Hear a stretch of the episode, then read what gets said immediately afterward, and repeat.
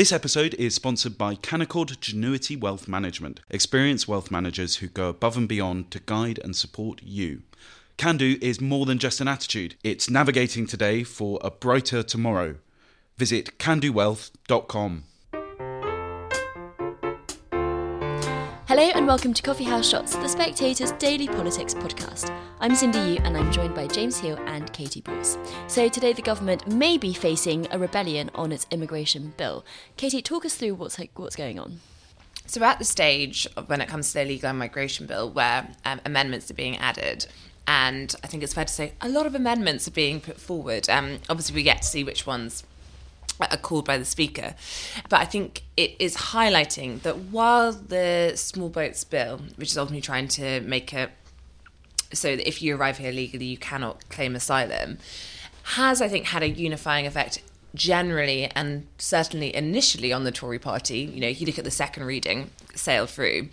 But now at the point where we are seeing the splits within the Tory party on the issue. So Rishi Sunak has been pulled in various directions by different parts of his party. I think in terms of just basic math, the one that is the most problematic comes from the moderate wing of the party. So this is Tim Loughton, uh, backed by MPs, um, calling for there to be a safe and legal route for people to come here. Now, present, what ministers are proposing is, oh, we might let some asylum seekers come here one day, but we'll get back to you on the details, and, and we'll only do so when we grip the current problem. Mm. Whereas this is trying to make it so actually, no, look at your duties, working with the UN to, to come up with a route for that. And I think because it seems as though Labour would back such a measure as long as, as well as other opposition um, parties, that is one where uh, we expect the government to uh, you know, come up with something and make an agreement before you get to the amendment stage. Then I think on the other side, and also there's questions about modern slavery. Theresa May, obviously, um, the former prime minister, um, sees it as her legacy, and and I think the slightly almost crass banners they put out, um, you know, soon after things saying, you know, if you um, is you know like modern slavery you cannot claim if you come here i think has irked some of the people who think yes you need to close down loopholes but you know there must be a way to, to also protect that. So that's another one to look out for.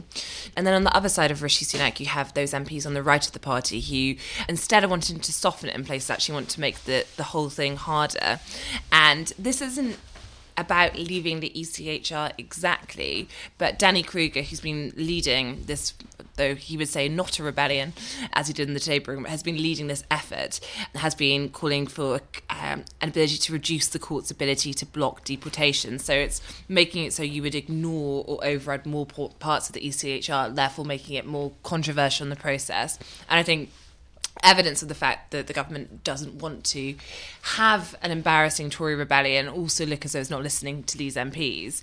They've now said that I think there's been talks behind the scenes that have led to these uh, amendments being dropped on the assurance that the government is going to be looking into them further. Um, this was never going to pass in the sense that Labour and others were not going to vote for it. But I think it just shows you there's you know a few reasons why Rishi Sunak will want to uh, avoid that um, playing out in the Commons chamber. One Tory MP I was talking to over the weekend was elected in 2010, and they were making the point that their sort of careers come full circle, which is that we're now sort of back to those coalition days when uh, David Cameron had to negotiate with the, the Liberal Democrats and the Conservative right to try and get something through them both. And I think that's the challenge really that's going to be dominating today's news stories and maybe tomorrow as well, which is diff- making both of these wings of the party happy. But of course, it's not just an interparliamentary struggle. There's also, of course, the European element to, to consider as well which is that you know this morning the Council of Europe's Human Rights Commissioner has criticised in a very strongly worded letter um, the UK's asylum ban, so saying it's incompatible with the UK's international obligations and that it's now essential that MPs vote it down, uh, as well as raising specific concerns about the bill's impact on the detention of children. Mm. And obviously, this is interesting because there's going to be an amendment put forward by Tim Loughton which would um, which exempt children from this. Um, so that will be all worth considering when it comes to it. But I think it can't be underestimated how much effort behind the scenes uh, Number Ten and the government machine are sort of putting into uh, negotiating with these MPs and trying to make sure that these rows in the party play out behind closed doors rather than on the floor of the House of Commons. Although, Casey, just briefly, I mean, on the Suella Braverman report that she's this puppet of the right and so on, you know, is that the government briefing against its own Home Secretary? I mean, I, I read that report with a lot of interest. Well, it's someone in government, but then the question is, is it sanctioned? Mm. Um, so, you know, without getting too much into sourcing, I mean, I think this is a Downing Street that's pretty um, trying to move away from the drama. Yeah, So I can't okay. imagine that as a situation where It's a policy to do it's a- that. exactly. But I think it does reflect something which we've spoken about previously on the podcast. I've written about in the magazine, which is just a tension between the two sides because you have Suella Braverman, who is someone who I think if if you know if she were prime minister and perhaps one day she'll be back going for the Tory leadership if things don't work out for Rishi Sunak come 2024, um, then some of this could come up again. Um, you know, she would I, I think have gone further with this bill. So so I think it it definitely highlights real tensions behind the scenes over the past few months. Um, but I, I you know the fact that you see so much effort, as James was just saying, about trying to you know calm people, talk people down.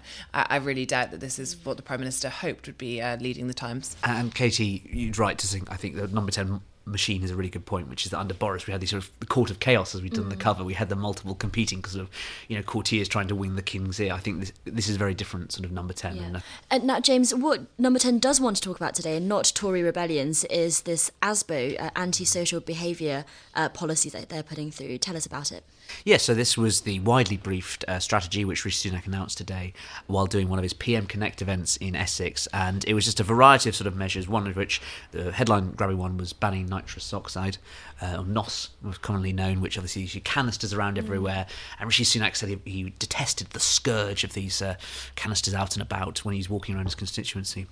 And, and so that was one part, but of course there were sort of hotspot areas where there's sort of more crime is committed, and therefore we should get more police officers into that to, to try to make sure that they're clamping on that down. So there's a sort of broken windows theory, which is that if you go after the small crimes, that prevents bigger ones from being committed.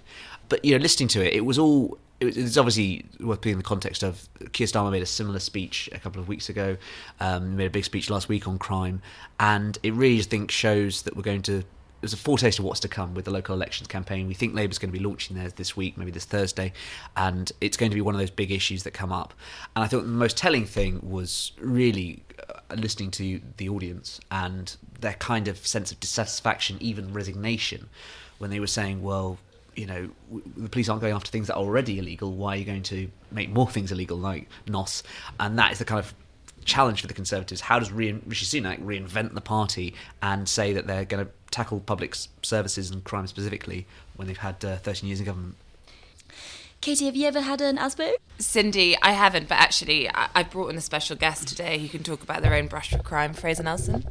I wouldn't necessarily call it crime because I wasn't convicted, but I um, was correctly apprehended for uh, moving a traffic cone from one part of Nairn to another, my hometown. When I was younger, the Procurator Fiscal in Scotland gets to decide whether to prosecute or not, and after considering my case, decided not to go ahead with, with pressing charges. What were you doing with the traffic cone? Um, I'd had a few drinks, I can't quite remember. How old were you? A teenager. No, it was not my proudest moments, but um, you know, uh, my lesson was learned. Katy, James, and Fraser, thanks very much, and thank you very much for listening.